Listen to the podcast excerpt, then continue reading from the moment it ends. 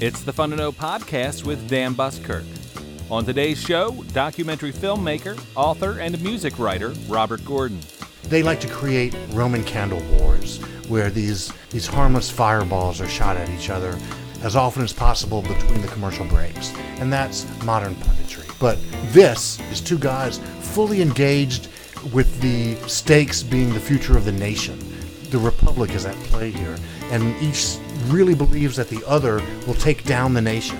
And so they have to take down that person to prevent them from taking down the nation.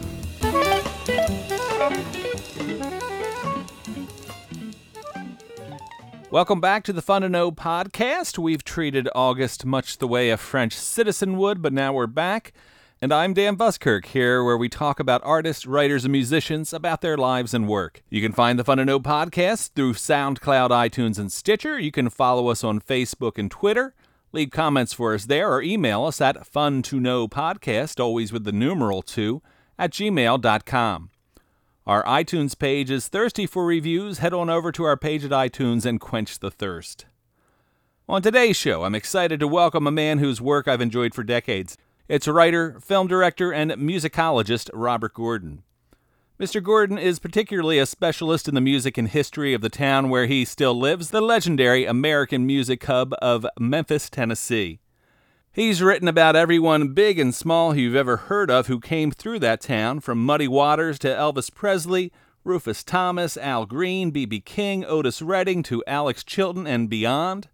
Many writers have charted the course of music, but almost none have done it with the emotional depth and deep historical knowledge that Gordon has, and his works have always stood out to musicians and music lovers as the work of a deeply devoted fellow soul. Since 2003, Gordon has transformed himself from writer to filmmaker making acclaimed documentary films, contributing to Martin Scorsese's The Blues series, adapting his Muddy Waters biography for the PBS American Masters series, and producing works on ultimate cult band Big Star and Memphis's powerhouse R&B label Stax Records. Gordon's vast curiosity and sense of history takes him away from music for his first theatrical film, the documentary Best of Enemies, co directed with Morgan Neville, whose documentary on the lives of backing vocalist 20 Feet from Stardom feels like an instant classic. Best of Enemies explores the debates between conservative publisher William F. Buckley and historical writer, satirist, and playwright Gore Vidal. Vidal and Buckley's 10 articulately cantankerous bouts held during ABC's coverage of the presidential conventions of 1968 are forever remembered for the moment when Buckley angrily lashed out at Vidal, threatening violence and calling Vidal a queer, all on national TV, mind you, after Vidal labeled Buckley a crypto Nazi. The networks saw big money in name calling debates, and the film suggests we've been down a dreary road ever since. Our conversation was originally scheduled to take place in the lobby of a downtown Philly hotel. I got there and found Mr. Gordon sitting for an interview with a print journalist in the noisy hotel bar and was disappointed to find out that no conference room had been booked to provide a quiet space for our recording. So I sort of took reality into my own hands and decided I could set up some chairs and mics in the far corner of the hotel lobby. Our interview started, but 10 minutes into our discussion, Chet from security lingered menacingly over our shoulders. Listen closely, and you might hear us being asked to leave the hotel immediately. I'm very sorry that we're also in the middle of private space, private function here. Um, kind of, I worried about that, but I checked it out. There's nobody in there. there are actually people in there. Okay. There's no way to stop this. It wasn't approved by the hotel. Okay. Even though it was the last interview of a long day and Robert had family and dinner reservations waiting, he was uber gracious enough to jump into a cab and reconvene back at the Buskirk kitchen table. From there, we discussed Gordon's fascinating film, but I was excited to drag him into a discussion about our mutual love for the music and art of Memphis, talking about the late musician Alex Chilton, Isaac Hayes, Jeff Buckley, who spent his last days in Memphis, as well as the influential photographer William Eggleston, whose lewd fueled videotaped late night ramble, Stranded in Canton, was co produced by Mr. Gordon. We begin by discussing his Best of Enemies, which masterfully brings an urgency and suspense to this piece of television history nearly 50 years old. These two men, Buckley and Vidal, both born into great wealth and privilege, were thrust into the spotlight in one of the country's bleakest moments.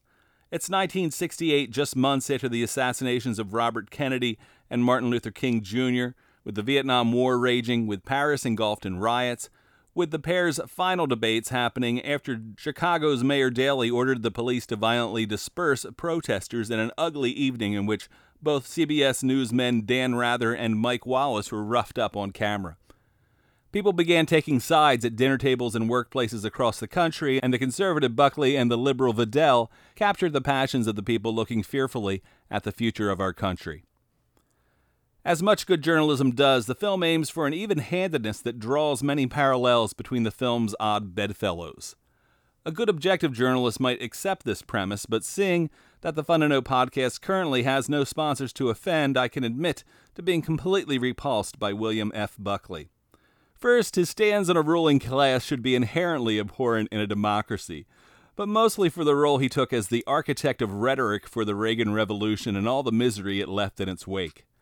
Taking advantage of corporate donors and public TV funding, Firing Line gave Bill a platform, and I was able to watch him defend all sorts of institutional oversteps, make public proclamations about tattooing everyone who had contracted AIDS HIV, and to deliver it all with a routine of pithy put downs, all delivered languorously, with that self satisfied sneer in his slouchy posture that unfortunately gives my distaste for Buckley a personal dimension few others evoke.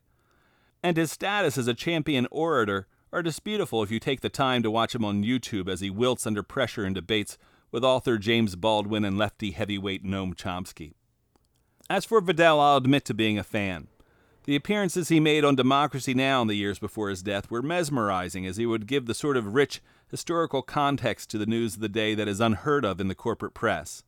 Yes, both men were flawed, but only one of them spent his life expressing concern for those caught on the less fortunate end of the American dream. It is a credit to the depth of The Best of Enemies that the film evokes a twinge of sadness from Buckley's national humiliation, but to see Vidal make such a regressive figure as Buckley a victim of his own character feels like an unambiguous victory in defense of the progressive ideals of our nation. But enough editorializing. Let's get into our discussion with Robert Gordon.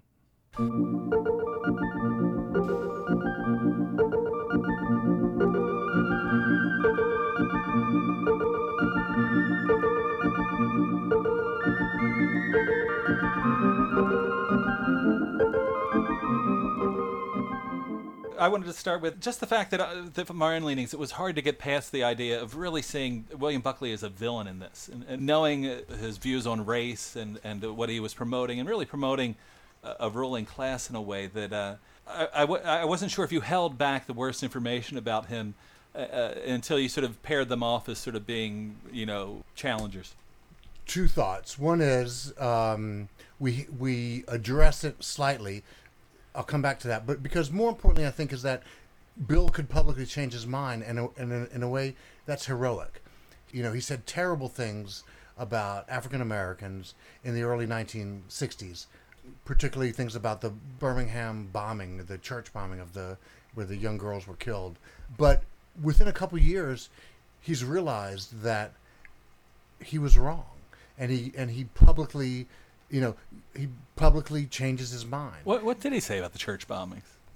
He defended the, you know, at, at the time he wrote, the bomber was unknown, and they sort of, uh, National Review gives a in, an in an opinion piece gives a justification for how this could be. It's like why you would want to justify this yeah. at all is so far fetched. It's funny, just this week, talking about modern parallels with this, uh, somebody, uh, two men, uh, beat a, a, Hispanic homeless man in, uh, I believe, the Boston area and uh, said that Donald Trump was right, something needed to be done. Trump himself said, uh, a lot of the people who follow me are very passionate people.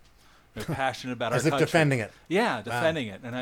And I, and it did seem like a shocking new new low, but hearing hearing any defense of the, of the, of the church bombing, which has now become sort of a, a national tragedy, is right. Is uh, and and but but at the same time, as offensive as that is, the fact that you can publicly change your mind and say, you know, I used to think this, but now I'm thinking not this. Yeah. And I renounce my previous thoughts. That's brave. You know, yeah, I, yeah. I, I, I admire that.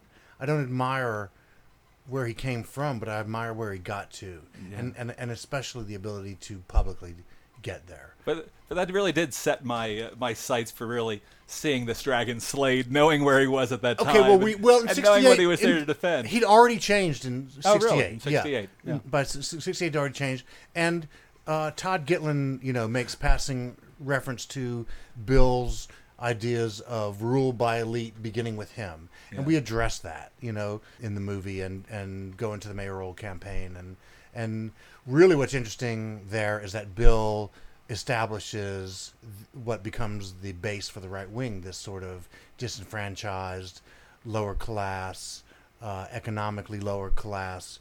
Is he at the root of the, of the Southern strategy of, of Well, it's Nixon's Southern strategy, but Bill's identifying that same audience in the North. and articulating it?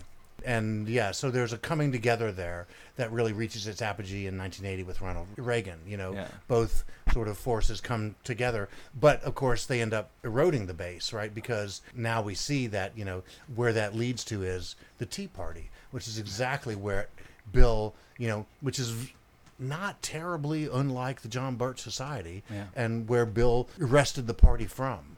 As he was trying to move the party forward, he moved them back. He or he created a base that was going to erode and lead back to where they came from. And, it's a And he lived to see that, by the way. You know, Yeah. he lived to see the rise of the Tea Party. He lived to see Sarah Palin, and so he lived to see everything he'd accomplished. and he was no supporter of Sarah Palin no. He all. lived to see no, everything he'd accomplished be erased. Yeah, yeah. In in some ways, looking at the at the past, and this isn't really a narrative I, I think that is explored in the film, but in some ways, I looked at, at them as they were both winners of the debates in, in a different way, or winner of the of the war, in that uh, William F. Buckley found a home in the ruling class and really did see the rise of the Republican Party and see the rise of Reaganism and then see the rise of the conservative, movement.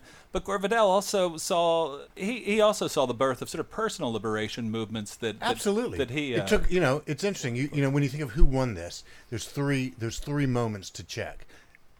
The moment itself at the debate, um, Buckley clearly loses. The unflappable bill flaps and flops, and and so Gore wins the debate.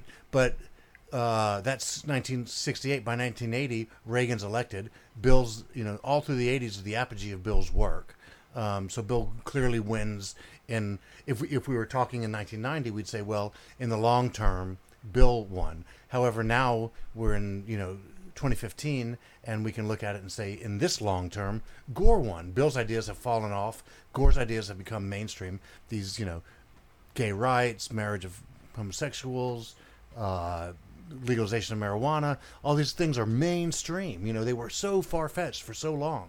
So, and Gore lived to see the the, the the the beginnings of that. So, in a way, they kind of each got their just desserts. How prescient was Myra Breckinridge, a novel in which a man becomes a woman, becomes a man.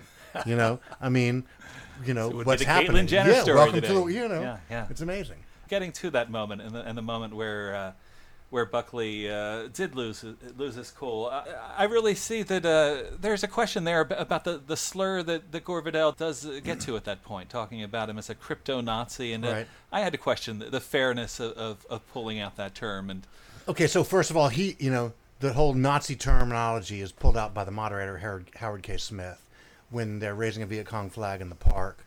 He likens it to raising a Nazi flag during World War II. And this is Howard K. Smith, who's been largely absent, a moderator unlike we see these days. A moderator who's not trying to be a star himself, who's just throwing, sort of throwing out the first question and basically gets out of the way for the next 15 minutes. But here he's involved. This is the worst moment. This is the worst moment in 1968. You know, there's been talk of civil war. Uh, Proper, you know, the New York Times, mainstream publications are writing of the possibility of civil war in America. So there's been riots in Paris in '68. There's a sense that the whole world is coming unglued, and that night in Chicago, was that particular night in Chicago is the the night before they'd been up till like 4 a.m. chanting uh, about Johnson and about the war. You know, all this is really driven by the Vietnam War and the mandatory draft. And on the way into the TV studios that evening, they'd walked through tear gas. Tear gas had come in through the vents, so they're rubbing their eyes. There's like there's this sense that the split in the nation between the establishment and the anti-establishment that that has been filtered down onto the streets of Chicago, and that this fight on the streets of Chicago between the police and the and the yippies has been filtered down into Gore Vidal and William Buckley. So these two men are essentially representative of the whole coming apart of the world, and they go at it that night. And Gore, by calling Bill a crypto Nazi, is undermining everything that Bill has that Bill Buckley has achieved in his public life. He has wrested the conservative movement from the clutches of the John Birch Society, from what he called the uh, kooks and the anti-Semites, and he's um, given them a philosophy, an intellectual rigor, a way to think and move and act, and, and, a, and a, a respectability. And Gore, in one word, there undermines it, which unleashes in Bill this torrent and threat of violence and calling him a queer. Of course, now, you know, we're in an age when there's comedies about soup Nazis, right? But Nazi at the time, we're less than a quarter century after World War II. It's a fully loaded term. Queer, we're in the age of queer studies. But at the time, you could, you know, people were committing suicide for being uh, exposed publicly as gay. Uh, it was it's a real career ender, and Gore and uh, Buckley's doing this on national TV. Was All- Gore Vidal? Was there any sense that he was out as a gay man Absolutely. in the public? Yeah. In in 48, 1948, he'd written his third novel, The City and the Pillar, uh, with unapologetically uh, a protagonist who was gay. And so there was a sense that he was gay. There was also this sense in society of accepting uh, gay clowns, uh, sissy clowns, I think was a term you used earlier. You know, Paul Lynde, Truman Capote, Liberace. So there was, and Gore had been blackballed, he felt, from the New York Times for 10 years because of the, the City and the Pillar. And, and so outing, outing him wasn't necessarily revealing new information, but though at the same time it was. Not everyone knew. Not everyone. This is 20 years after the City and the Pillar. Not everyone had read the City and, the Pillar. it doesn't seem like it would be something that would be said on, on TV. It certainly would not be said on TV, and more importantly, if it were said on TV, it wouldn't be said in the way Bill said it. Bill, you and we show it in the movie. You know, it's such vitriolic. It would be it would be shocking now if somebody said anything the way Bill said that. Then this with this full sense of attack. It's not like this. And this is what I mean about the networks taking the wrong message. They they like to create Roman candle wars where these you know these harmless fireballs are shot at each other as often as possible between the commercial breaks, and that's modern punditry. But this Buckley and Vidal in s- s- '68 is two guys fully engaged with the uh, stakes being the future of the nation. The republic is at play here, and each really believes that the other will take down the nation, and so they have to take down that person to prevent them from taking down the nation. at, at the- end of the film, you really suggest that uh, the end of a, of a, of a of public square uh, and the and of the rise of, of sort of argu- argumentative uh, debating TV is a, is a is a piece of what what led us to to where we're at. Uh, What do- what do you think of where we're at and how we got here? Well, I think that That really comes after the credits, actually, too, doesn't it? I think you. Well, you, you, we wasted no space, man. We wasted no space. There was, there was. I remember, we really worked hard to figure out where to make this point. You know, and, and, and initially we thought, well, we have to make it. We have to plan it in people's mind in the beginning. And we were working very hard in the beginning to figure out how to, like, we used the Jon Stewart crossfire appearance as one of the pieces in this sort of montage of contemporary footage. And we were working very hard to work that into He the very beginning. famously came on uh, the Crossfire. the Crossfire, and and uh, sort of deconstructed he what said they were up to. The, the the key line is you're doing theater when you should be doing debate, and and I think you did you tell the one. I know those. I know you're a smart guy. Those ties are hard to tie. yeah, but but yeah, we're really at this place where uh, there's just this ugly sort of battle that doesn't really illuminate much and keeps the populace uh, a little ignorant. So my sense is that the network saw that ABC tripled their ratings with this presentation, and they said, "Oh, what we need is people yelling." They they didn't consider the fact that this yelling was in the ninth of ten debates that people had tuned in for nine episodes of the tension building and and of the exchange of high-minded, extremely literate and compelling. Even their even their cuts, their dozens. You know, this is essentially like like playing the dozens in rarefied air. They're bringing to bear, you know, I mean, uh, Vidal quotes Pericles, offhanded on national TV. When was the last time you heard that happen? You know, um, so the networks miss the idea of the content. They only go for the flame. So it's that's why I say it's like these Roman candle wars instead of a slow fuse that's ticking and everybody's watching and everybody's riveted. Be, also because they're being respected. Vidal and Buckley didn't dumb themselves down. Now you can basically get the talking points. You know, in the first, if you turn on on Sunday mornings, the first program reveals the talking points, and you can watch everything else on mute. You see them yelling and the shouting and everything, but no, nothing new is being said besides that week's talking points. And everybody's a shill for the party. These guys weren't shills for the party; they were independent thinkers.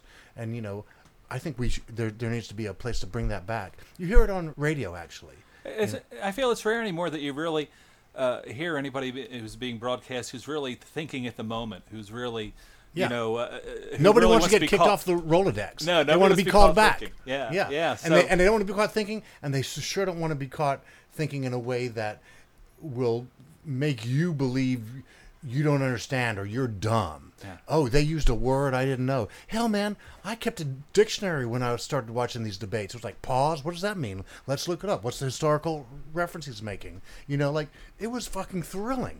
I'm sorry, I'm not sure if I'm supposed to cuss No, it's fine. Uh, it was but it was a real thrill to get into these debates and realize how much I didn't know and that these guys were on national TV sharing this information. I was like, great, hey, this is stimulating. Yeah, they'll, they'll, they're certainly. We uh, miss that now. They'll certainly uh, degrade projects as saying it was too smart for the audience, but they, they never degrade anything as saying we've learned that was too dumb for the audience. So so to come back to the ending, um, our we finally realized ah let's and it's something my wife says to me with every book I write. Uh, trust your audience. You know, it's like I was like, okay, wait a minute.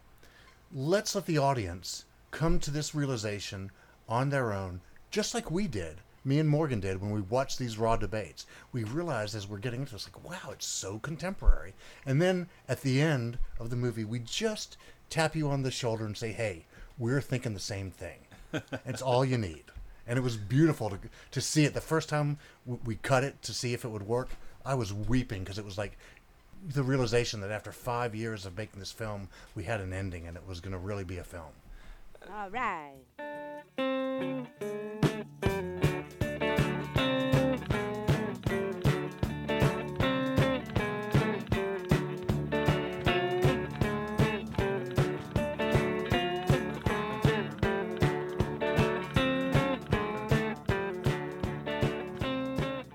Looking in, and doing research on this, I, I find very little uh, information of you and how you ended up in this career. It, it seems you were sort of late in the game from making the, the switch over from from writing to filmmaking. Was that a, a natural progression for you? Yeah, I would made Super 8 films as a kid, and I, you know, wrote in the school newspaper and all that stuff. What, what films did you did you love as a kid? What what, what first brought you to cinema? Um, huh. Marx Brothers. Yeah. you know, I kind of got it. My dad got me into old uh, comedies, Marx Brothers, W.C. Field, Laurel and Hardy. I got into all that stuff, which isn't really storytelling as much as gags, but it was quick and it was sharp, and I, liked all that.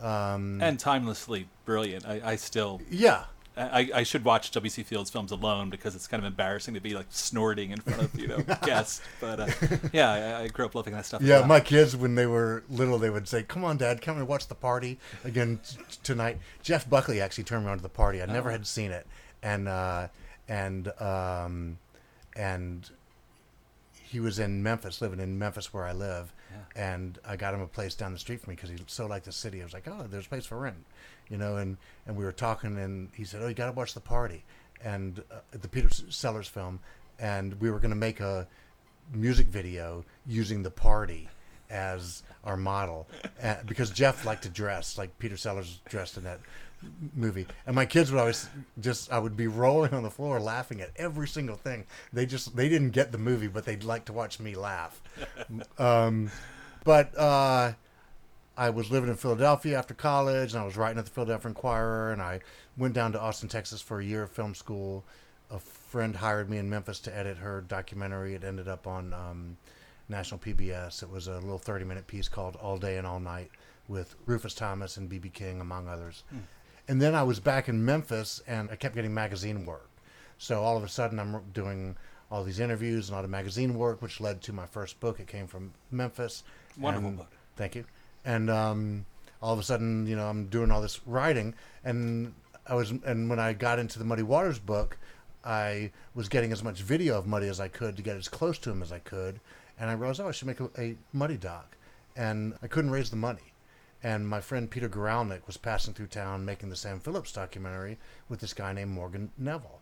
And the three of us were at dinner, and I was saying, Yeah, I'm about to throw in the towel on this uh, Muddy Waters documentary.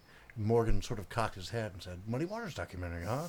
and in short order, Morgan and I were out in the field shooting this Muddy doc. Morgan, uh, I was introducing Morgan to chiggers, the little uh, the little insect that gets Gets into yes, and really, really itches.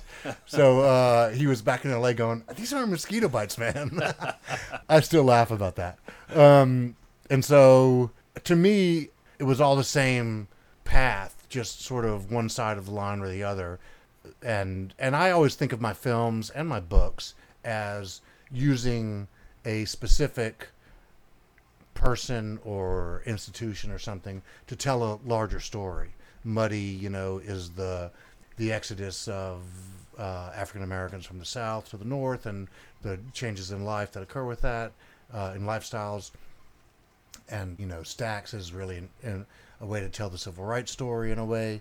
So you know, telling the Vidal Buckley story is a way to tell a media story how we got to where we are today. So I see it as very much the same thing, you know, same same model. But I realize that you know these guys don't play electric guitar.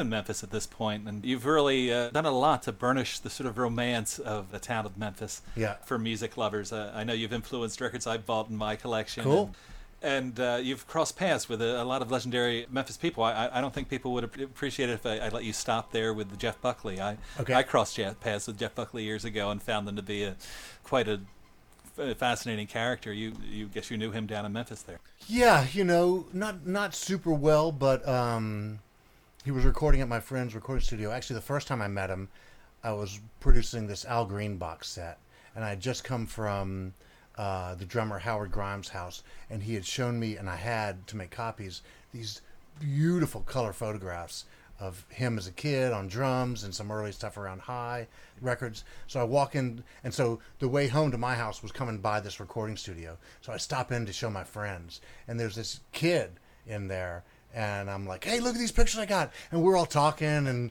just getting all excited. And then I left. I didn't know who he was. He didn't introduce himself. I didn't introduce myself. I was hanging out with my friends, and and then. Um, later he came back to record and I was like, "Oh, you're the guy I met," you know, and, he, and we put it together and he'd read my book. At that point, I think I only had it came from Memphis and Were you a fan of his father, Tim Buckley, at all? Or? not so much, you know, not so much. And um, I'm trying to think if I how much I had listened to Grace. You know, I really liked the mellow songs on Me as Grace. well, Lilac Wine, and Yeah. Hallelujah, which has been Yeah. overplayed to death by this point. Yeah, yeah. You know, all that stuff much more than the Led Zeppelin influenced material. And so, but I liked Jeff a lot because he was so funny.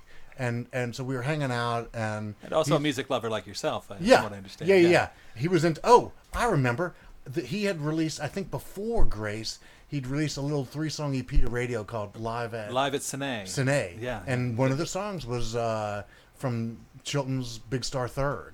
and so Oh, I had played that. I had a radio show at the yeah. time. Yeah, I was like, oh, I'd played that, you know, and so that's how I knew Jeff Buckley because he was a Chilton fan, Uh-huh. and I was a Chilton fan. Oh, we have to get to that name as well. Okay. So, um, so uh, you know, he said, "I think I'll stay in town." I was like, "Hey, there's a place down my, I live on this cool, funky street. There's a place down the block for rent, and he rented it. And the owners lived across the street from me. They were very extremely redneck, and Jeff was really taken with that, and he would go hang out there. I couldn't do it, man. I was like, I was, uh, but but How did you know their redneckness? What was the sign?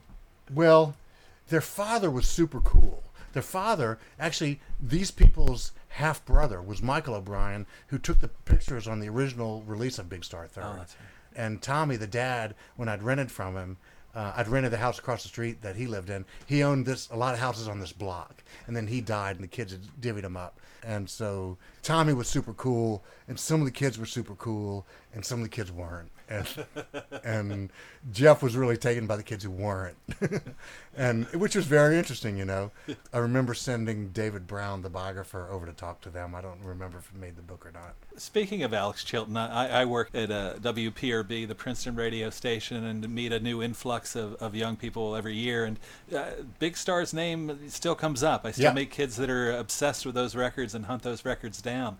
I imagine we're in, in, in Memphis. We were uh, quite quite some time. The same time Alex was there. Yeah, I, well, I was born and raised in Memphis in 1961. I didn't realize that. Yeah. Oh, yeah. Yeah, my mom was from New York, and she talked the accent out of me as a kid. When the first time I heard Levon Helm, you know, I was like, "Mom, I could have sounded like that." um, yeah, I just dropped my kid off at Temple University, and as a freshman, and she was wearing a. So I checked on her the next day. She was wearing a Big Star shirt, and someone came up on this, you know, on the sidewalk and said, "Oh, I like your Big Star shirt." I was like, Lila, there, there's your friend. uh, because I feel like even still, it's kind of like a secret code. It certainly was when I was writing. It came from Memphis, which was in the mid 1990s. You know, Yeah. even then, I mean, they've become way more popular now, as unknown, relatively unknown as they are now. They're they, they're way more known than they were then. And it, and b- back then, it was sort of like um, the secret knock to get in the back of the door of the nightclub. You know, you like if you if you knew about Big Star, it suggested certain things about you, and you know you were simpatico with someone. Yeah, yeah. I, I had to pay twenty dollars a piece for the first two records as uh, bootlegs uh, in order to get into that club. But I was very excited to be there once I was. Yeah, But there's such a sensitivity in those in those two records. There really is uh, there, there really is something to them that, that just seems to cut through to, to youth today and for you know probably forever. well. I mean, Alex is such an interesting guy, and I think that's what you hear in those records. Did you he- did you hear them when they first came out? No, no, no, no. I heard them. I heard Big Star Third when it first came out, which was about '78. Yeah. And I was, you know, toward the end of my high school career, and this girl turned me on to it, and it was so depressing, and it was perfect.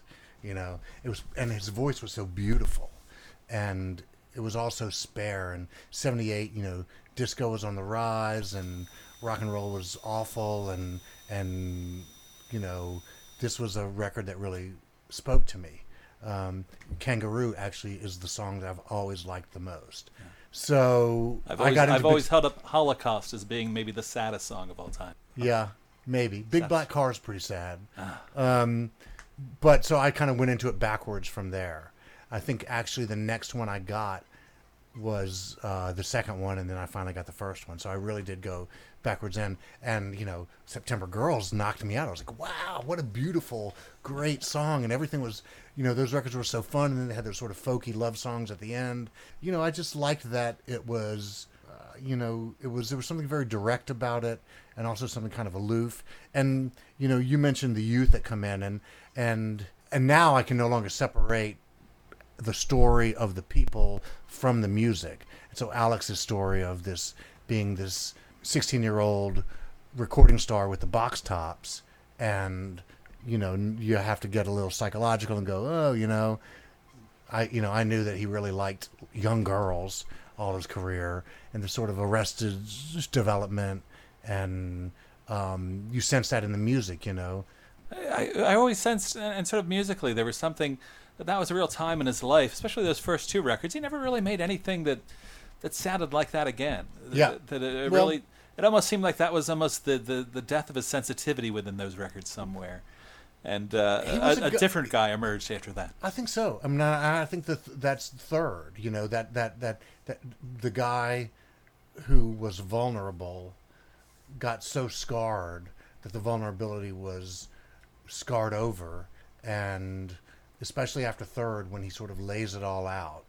I mean, I love like flies on sh- Uh, somebody just the other day made a passing reference to that record, and that record holds its own. Uh, I spell, remember when like Flies on sherbert came out. I was living in Memphis, and uh, I read the local review. I was like, "Oh, that sounds interesting." I guess I knew Big Star Third then, and so I go to the Pop Tunes where you could play the records before you bought them, and I heard Waltz Across Texas, and he was, you know, he bumps into the microphone in the song, and I was like. Well, if this guy doesn't care enough to do it right, I'm not buying this. And about six months later, I was like, "Please look in the back and see if you have a if you have an, an, another copy," you know. And I took it home, and it was fantastic, you know. But I brought it. And I initially had that sort of, you know, I came to it with a lot of preconceptions and pretense, and I'd learned, and then sort of I got to understand punk rock, and I was like, "Oh, wait a minute, I need to go back to that thing." Well, that's well, that's sort of the secret club of Alex Chilton as well. Is that that record doesn't come out to you. You really have to go to that record. Yeah. It's, it's, Yeah. it's not a place that you know is is uh, high, you know, on top of your soul at all times. Once you go there, it's very rewarding. It's maybe the rockinest record of all time. You know, it's Rock hard, and all yeah, time anthem. you know, there's video of that that surfaces on YouTube every now and then. Oh, really? They're- yeah, they were running around the studio with a uh, open reel Sony Portapack, um, and it's really cool. There's even they even shot some of the master takes. I, I was a big fan of, of uh, the group he would produce in the 80s, uh, Tav Falco and Panther Burns. Yeah. And I kind of feel like uh uh, somehow in the, the, the White Stripes, there's Oh, some yeah. sort of a relevance with them that I still uh, hear their name coming up from time to time as being, you know, particularly wild and personal take on that sort of uh, Certainly blues and- personal, you know, because in part what that was about was like Tav told me. I, I was at the, I I lucked into the very first Panther Burn show in the loft at 96 South Front. First time I ever saw anyone pogo, you know, and and um and it was all so foreign. It was so powerful, but it was also chaotic. And and I got to know Tav soon thereafter, and he said, "Yes, my approach to electric guitar is like a Kodak Instamatic camera. You know, you just pick it up and shoot. You just pick it up and hit it." Um, and, and and I think that that, and over time, of course, he became an accomplished player. Not quite an accomplished vocalist, and that's charming too. You know, that's always been a thing I like about that. That's the Tav lineage that goes to the Hellcats and Alluring Strange and Certainly a vocal stylist. You know, you, you know you're hearing Tav Falco. kind.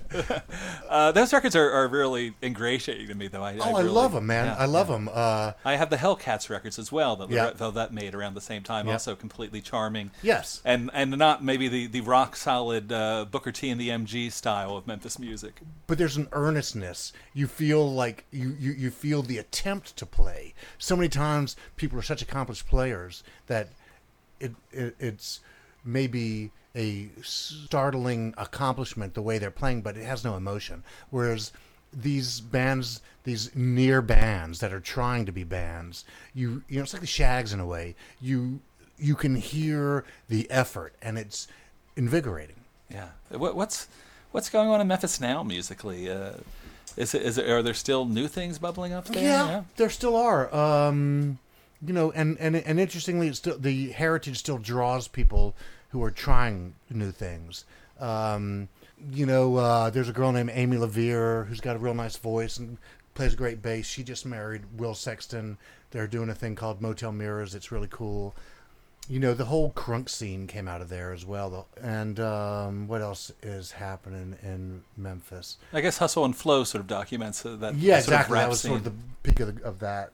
Um, you know, the score, the the classical score that we use in the Vidal Buckley film Best of Enemies is by a cellist from Memphis. I sort of had him in my back pocket, and we were looking for a, a uh, classical scorist, and I didn't want to throw him out too soon, but I wasn't going to wait till the end. And we tried a bunch of people, we couldn't find anything we liked. I was like, try this guy. I was like, oh, this is working. And so, you know, my my friend from around the corner got to score this film, and it's fantastic. People love the music and Best of Enemies.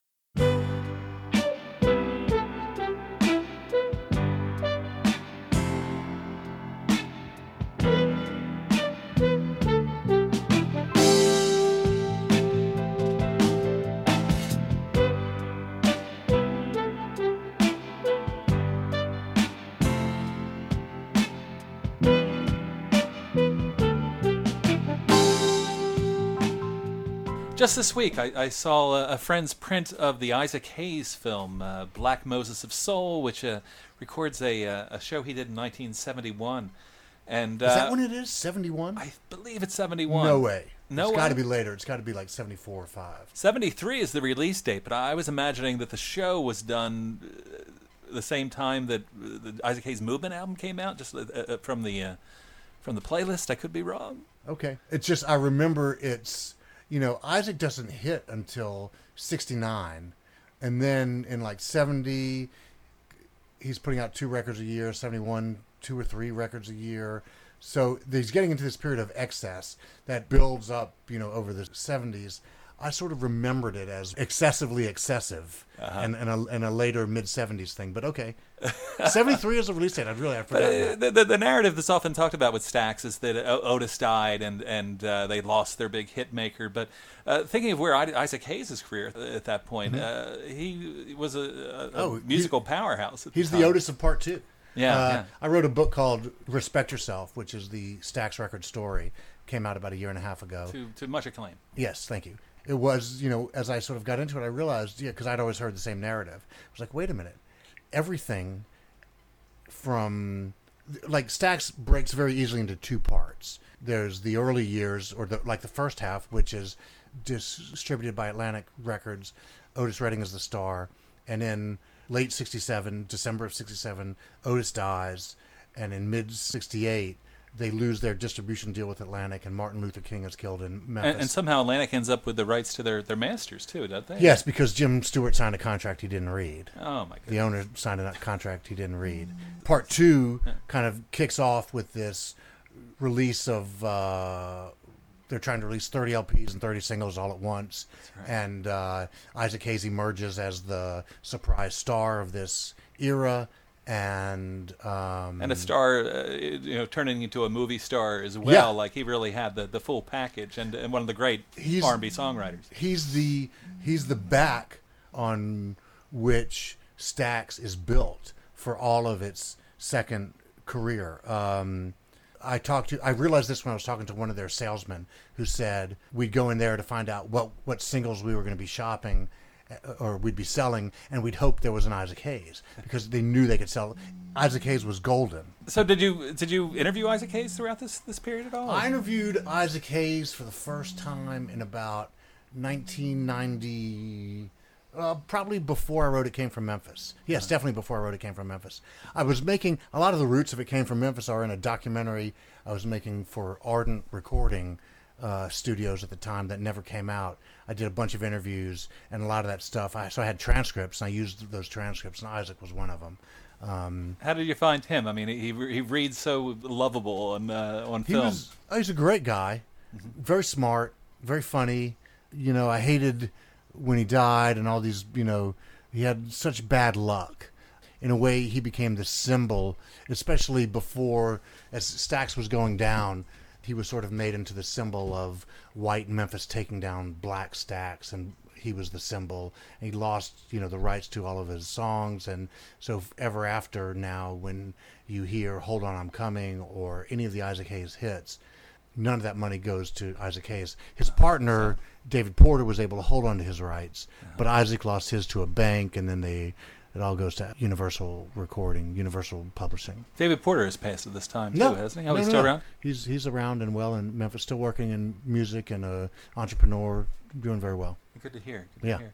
Did you find anything new with it by the time you must have found out something new by the time you finished your your Stax book? Well, lots of new things, you know, but really the most interesting to me new thing was the realization in the second half what they were after. Sort of to understand the second half, I realized, you know, it was Al Bell's driven. It was a company founded by two sisters, Jim Stewart and Estelle Axton. Sorry, two siblings, Jim Stewart and Estelle Axton. That's where the Stax comes from, Yes. Stewart and Axton. Stewart and Axton. And then Estelle is bought out at this turning point in 68, and Al Bell comes in. And the second half is Al Bell and and Jim Stewart, and Al Bell ultimately buys out Jim Stewart. And and I ultimately came to understand Al Bell's goal as bringing middle class livelihood to African Americans. He wanted to spread the wealth, and getting a job at Stax meant getting a really good paying job and um, in fact, a too good paying job. Part of what took Stax down was their payroll was exorbitant, but it was all in the cause. In the same way that Dr. King was trying to spread respect, Al Bell was trying to spread economic respect. You know, it all it all sort of culminates in, into the Wattstax concerts Yeah. that happened in in L.A. They moved out to L.A. much like Motown did, and uh, they were very you know that that film reaches into the community and, and, and talks to people in, Yeah. uh, in Watts as well. It's a, it's a fascinating document. Yeah, I made a documentary. The, that book grew out of a documentary I made about Stax. That was for American Respect Masters as well, right? It was for um, great performances. Great performances. Yeah, also PBS. PBS. Yeah.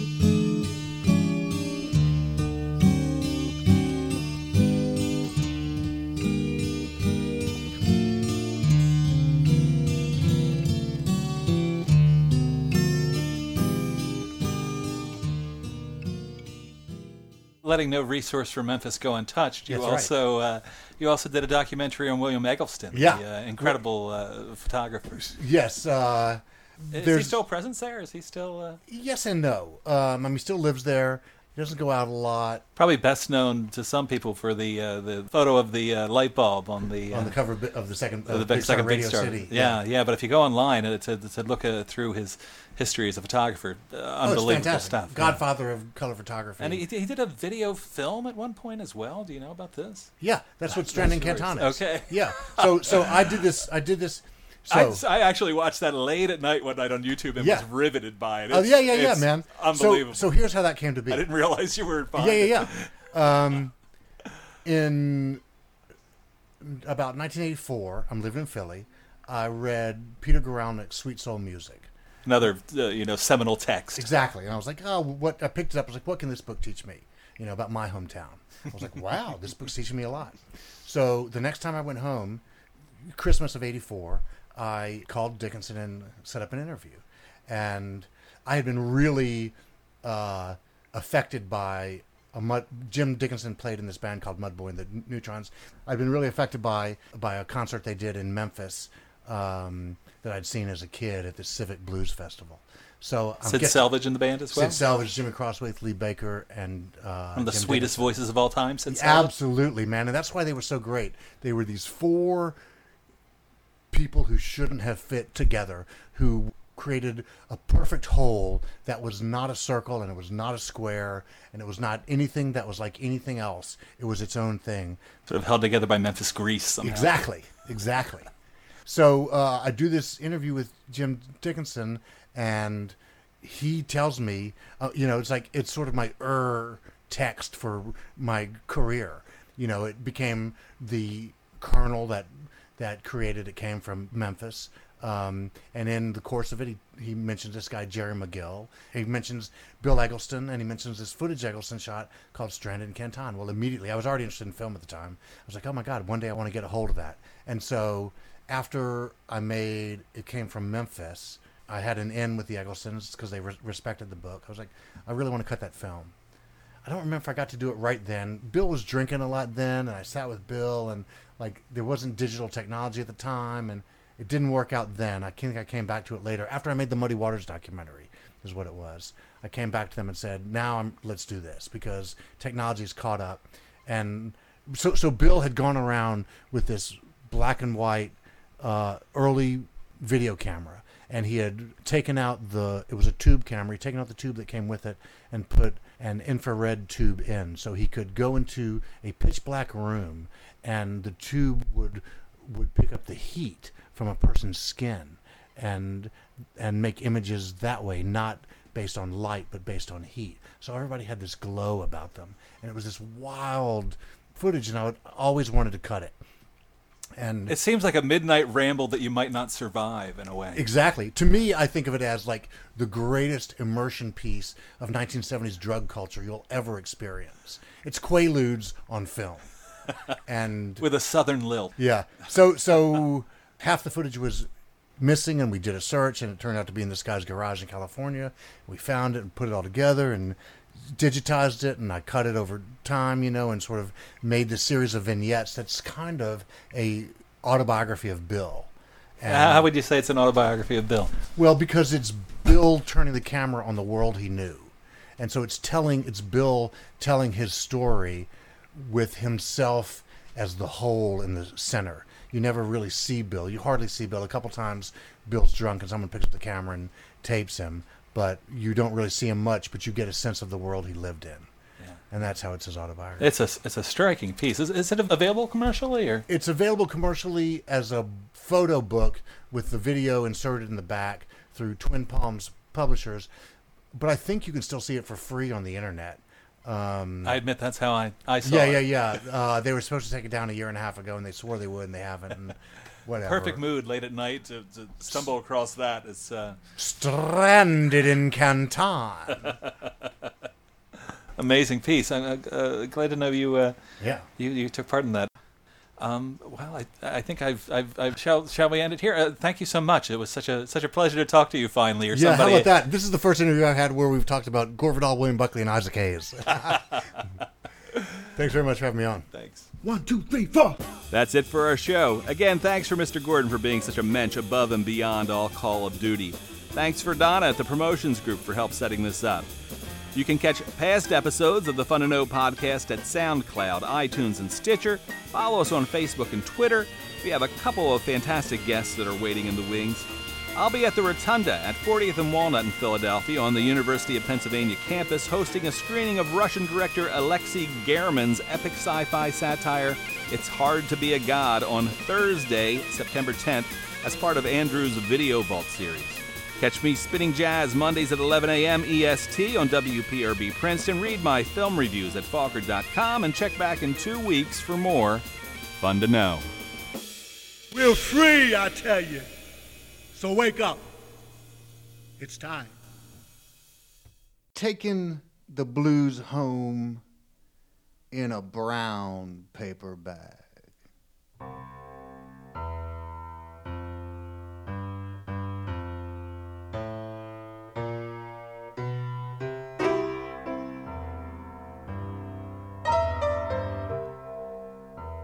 With one last hopeful glance at the mirror, he smoothed his yard sale tie and left his hot plate room to risk the turn down mouth of the world and find some feminine charms to induce to share his Friday night pay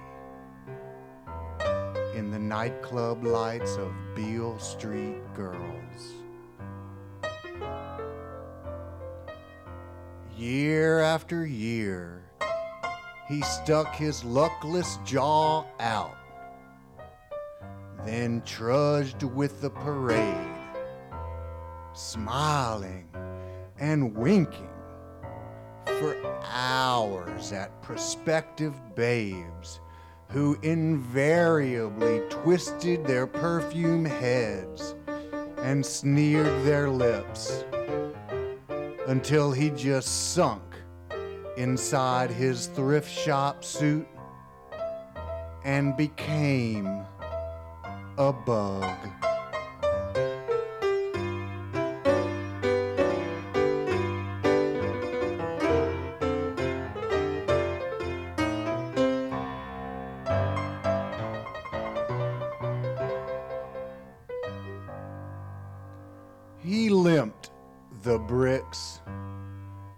And sucked stale smoke. The gaudy display of women in fashion giggled in pairs and whispered and laughed and left wrapped to the bosom of judges and lawyers and doctors and cops on a party.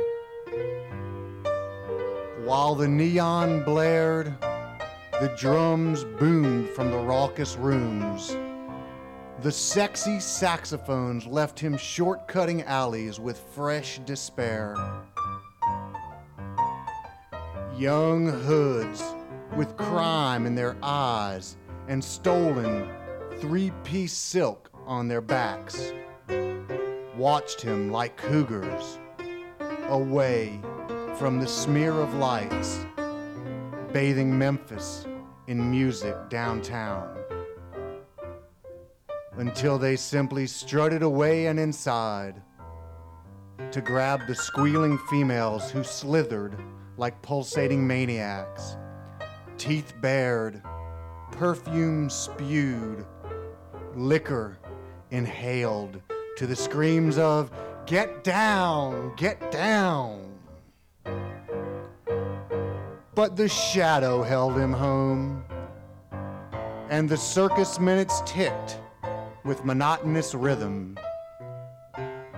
Here he stood again, amid the bravado, a creature ignored.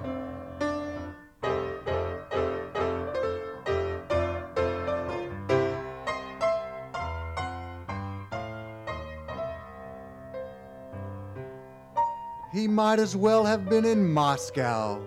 For all the good his knowledge of the blues did his quest. Disenfranchised winos grabbed his sleeve and told him, like ghosts, of their years by the river. They run me out, Chili Train said. They run us all out from downtown, you know. Hell, we got a right to the blues.